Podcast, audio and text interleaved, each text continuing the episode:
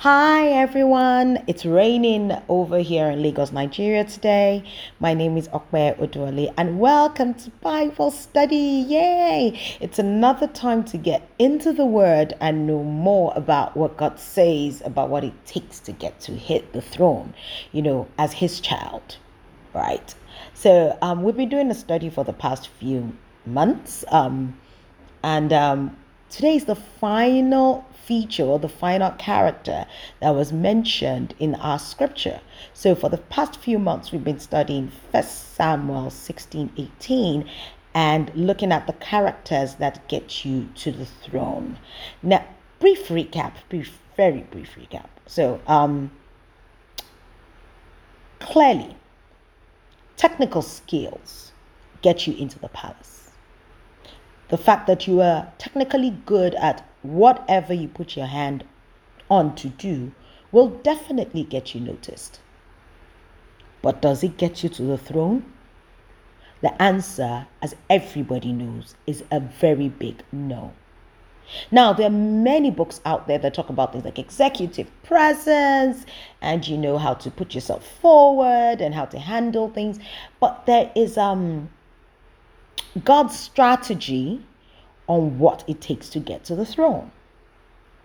And we've been studying that, and we've seen, of course, the very first thing God mentioned was somebody that had technical skills, and then a mighty man of valor, somebody that had capacity, that had network, that was resourceful, that was brave, you know, able to get things done. And then because you're a believer, a man of war, somebody that understands that things are spiritual, that sometimes that you take territory in the realm of the spirit before you do in the realm of the physical and knows how to do warfare. Then we went on to prudence in speech, which we saw was emotional intelligence, how to handle people, how to relate to people, how people talk to you, how they relate to how they feel around you. And then the previous study before this, we studied a handsome person, you know, somebody that is pleasing to the eye, somebody that is confident, not arrogant, that understands how to be put together in terms of their dressing, that knows how to, uh, that understands the atmosphere around them and spiritually deals that. And, you know, we looked at all those qualities. And now we're looking at the last and the most important quality. So get your coffee, get your Bible, get your Google, get your concordance, get your Bible dictionary, your normal dictionary, a nice, very nice journal, your pen, find a quiet place, and let us look at that which seals the deal. Are you ready? Let's dive right in. I'm so excited. Oh my God. So, the very last thing that was mentioned in the scripture is, and the Lord is with him. And the Lord is with him. So I thought, hmm, why would somebody be describing someone in the palace recommending him for a role, a very, very important role, a role that gave him access to the in almost, almost like an executive assistant role, you know, fulfilling certain capacities to the king. And and and and and um and of course they were described as somebody that had already been anointed king. So which means these qualities are also qualities that God looks for in you in increasing measure. Right? And why would the person round it off with and the Lord is with him? So I thought to do a little study on what it means when the Lord is with you. Let's start from the beginning. I hope you're really comfortable. This is really good. I assure you, you're not going to regret doing this study. What does it mean when you say someone or something is with you? You know, take a moment to just you know take that in. What does it mean? It means, I think, it means that you're always together. If you say, oh, he's always with her, right? He's with her, you know, that means he's always there. So when you say the Lord is with someone, what you mean is that God is always with that person. They are always together. Hmm. So that means that God is everywhere that person is, sees everything that person does, and is involved in everything that he does or he or she does. What the question that came to me is, and we're going to address this. Why would anybody always want to be with anybody? Valid question, isn't it? But before we dive into that, let's let's just do a brief summary and just look at the Bible and how people who are described with the statement, the Lord is with him or her, were also described by people in terms of their lives. You know, they say, you know, what were the things that they said about that person? Apart from the statement, the Lord is with them. And I'll give you a few with scriptural references. The first person is Joseph. And when you think of Joseph, believe me, everything Joseph did prospered. Genesis chapter 39. And you can note the scriptures because I'm not going to read everything quite a bit. Genesis chapter 39, 3, 21, and 23. So when the Lord is with somebody, they enjoy prosperity. When the Lord is with somebody, they are delivered from all their troubles. That's also Joseph at 7 9. Joseph is the one that they said, although his enemies shot many arrows at him, he was literally unstoppable. So that means that when the Lord is with people, they prosper and they're unstoppable. Wow. The second thing that we saw was Judges chapter 2, verse 18. And this is for anybody that has been called to a role or to an office or to the throne, like we are talking about here. and it says in that office that they were delivered out of the hands of all their enemies and were able to achieve their goals. So, for every judge that was called by God to serve as a judge in Israel, they were delivered out of the hands of the all the all their enemies. They made progress. They delivered the people. So it was the person that the Lord is with experiences what? Victory. The third thing that we saw, and this was in the life of David, it was also in the life of Samuel. Samuel operated as a prophet, right? And his word never came fell to the ground, which means that Samuel operated at maximum output capacity in his job function. Now, David was a soldier that never lost a battle. In fact, the Bible tells us in First Samuel chapter 18, verse 10 and verse 12, you can go and read it again as you do your further study, that David went in and out in front of not only the um, um, um, went in and out in battle and always came back victorious to the extent that the women started saying David had Saul had Saul pardon me Saul had killed his thousands but David ten of thousands.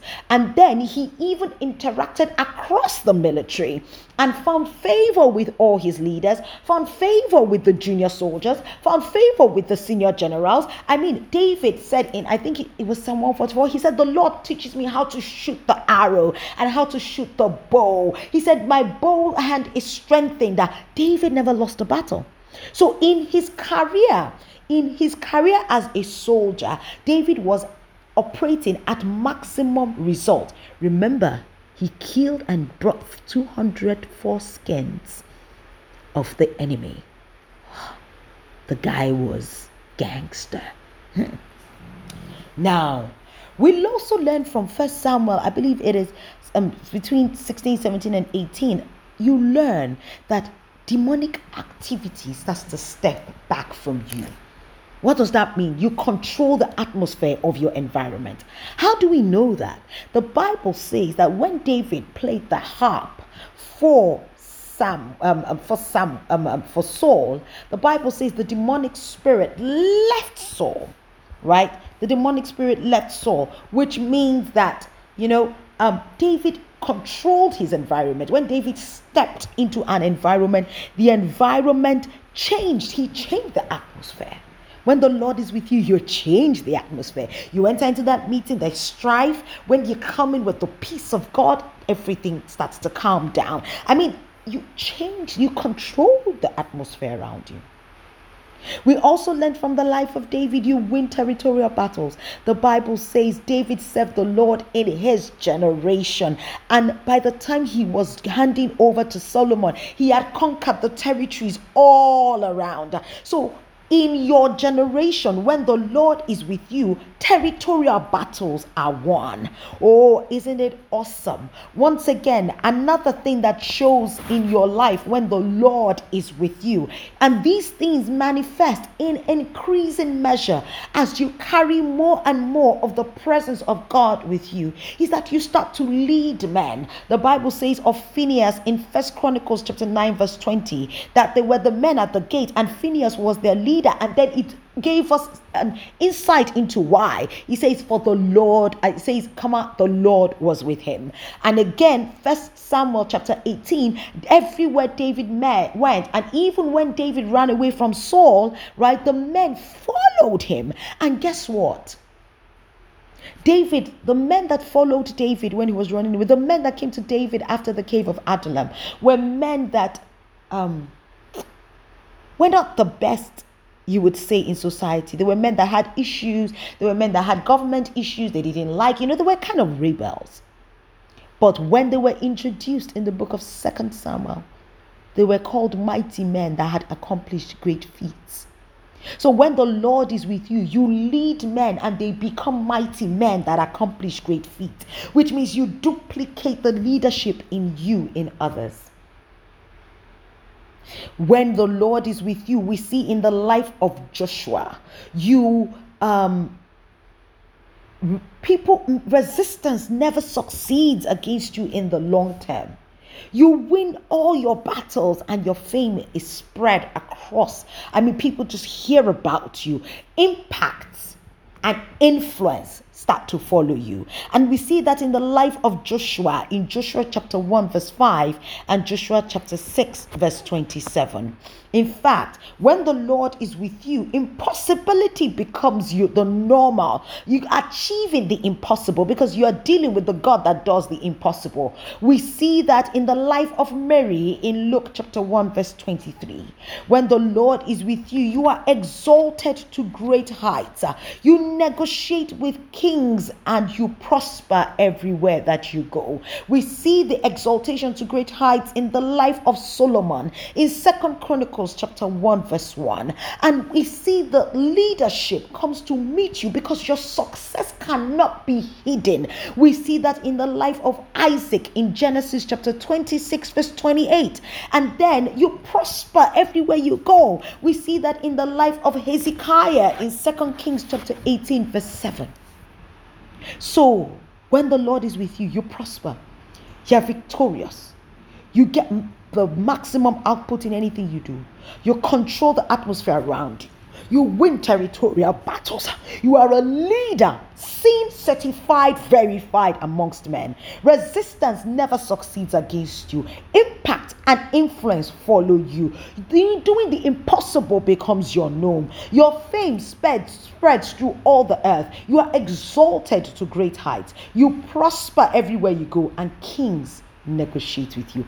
Kings come to the shining of your rising. To Isaiah chapter 60. Looking at all of this, wouldn't you want the Lord to be with you? But then let's go back to what I asked in the beginning. What are the qualities of the people you like to hang out with? I'm going to suggest a few. You can, you know, chat me up in the comment section or send me, you know, a message just to let me know if you agree or not. You, eh, you, you, you, you, you like spending time or you like hanging out with someone whose company you enjoy, someone whose conversations, who, who, who you like to have conversations with, someone who you can laugh with, who you can discuss issues that are close to your heart with. Someone you can trust, someone who respects your boundaries, someone who respects you as a person, someone who, you know, kind of somebody who obeys when you tell them to do things, especially if you're in a position of authority over them. So, these qualities, somebody are the qualities that we look for in the people consciously and subconsciously. that we like to hang out with. But let me shock you to let you know that these are also the qualities that God looks for in the people He likes to hang out with. So, just like you like somebody whose company you enjoy, God likes the people whose company he enjoys. God enjoys heartfelt praise and worship. So anybody who is constantly has a heart of gratitude, praise and worship, who spends time praising and worshiping God because God enjoys that. God enjoys that person's company. God enjoys the company of people who are concerned just like you like the people that make you laugh and the people who um, um, you can discuss the issues that are close to your heart with. God likes people who discuss the issues that are close to his heart with him, who come to him and understand that things like soul winning, kingdom agenda are important to him, and therefore have discussions about how to move that forward and are walking with him to move it forward. And God laughs. The Bible tells us in, I believe it's Psalm 3, he says, uh, Why do the people rage? Three or four. And plan, I think it's 3 3 or yeah. He says, He who sits in the heavens, he laughs. So God laughs. So God has a good sense of humor. Besides, we are created in the image of God, Genesis chapter 1. So if we are created in the image of God and we like humor, that means God likes humor. It's a part of God that He put in us, right? So God laughs. So do, do, do you enjoy the Bible? Are you, you know, there's sometimes you read scripture, like the book of Job, sometimes. I mean, I know it's a very heavy book, but there are parts in there when God was talking to Job that I had a good laugh, right? So the Bible is fun and funny. I mean, God has a sense of humor. Do you and God laugh together? Do you enjoy the things that God enjoys laughing about? Can God trust you with secrets? Because we like people that we can trust. Can God trust you? Can He tell you other people's stories and know that they will not hear from you? Do you respect the boundaries that are stated by God in His Word? Because guess what? We like people that respect our boundaries. God likes when we respect the boundaries that He's put together too. So when you respect God's boundaries in His Word, God likes you too. Do you respect God Himself? Do you fear Him? Because the same way you like the friend that respects you and respects what you stand for is the same way God likes people that respect Him and respects what He stands for. People that fear Him. The fear of the Lord is actually a healthy sense of respect for God. And do you obey the instructions that God gives to you because you love Him, trust Him, respect Him, and honor His authority over you. And this is very real because if you ever have a friend that is not your peer, what I mean by that is you are senior to that person in authority. One of the things that keeps that person close to you is a respect for you and the authority that you have over them while still being your friend. Any friend who is not, you know, a par with you, maybe like in the office, and does not respect your authority, most leaders will pull away from. So, if you do not respect God's authority and obey his instructions because you love, honor, fear him, then really, why would God hang out with you? Because the same way you hang out with people, because of all those seven things I mentioned, it's the same way God hangs out with you because of those same seven things that I've mentioned. So, you can evaluate yourself. I'm evaluating myself. Are you somebody that the Lord would want to be with? Are you somebody God would want to hang out with? Or are you somebody God would give a wide breath and say, mm Or would address with caution? Now, the choice or the decision, as you can see, is totally in your hands about whether, you know, God can hang with you or not. But the core question is how do you change that narrative? Because if I told you all of these seven qualities and you're not living them and we don't change it, then how have we helped one another? You take it again to God in prayer. God, I want to be able to, I want you to like hanging out with me. but I'm struggling with enjoying your company. You know, if that is your area of concern, or, you know, I struggle with respecting your authority, and I've come to you with all humility and I'm asking you to help me. Because I really want to hang out with you because I love you. Because you are amazing to me. Because you give the best advice. Because you're fun to hang out with and then see whether God, our God, if you're really willing, will not make you his BFF for life. Let us pray.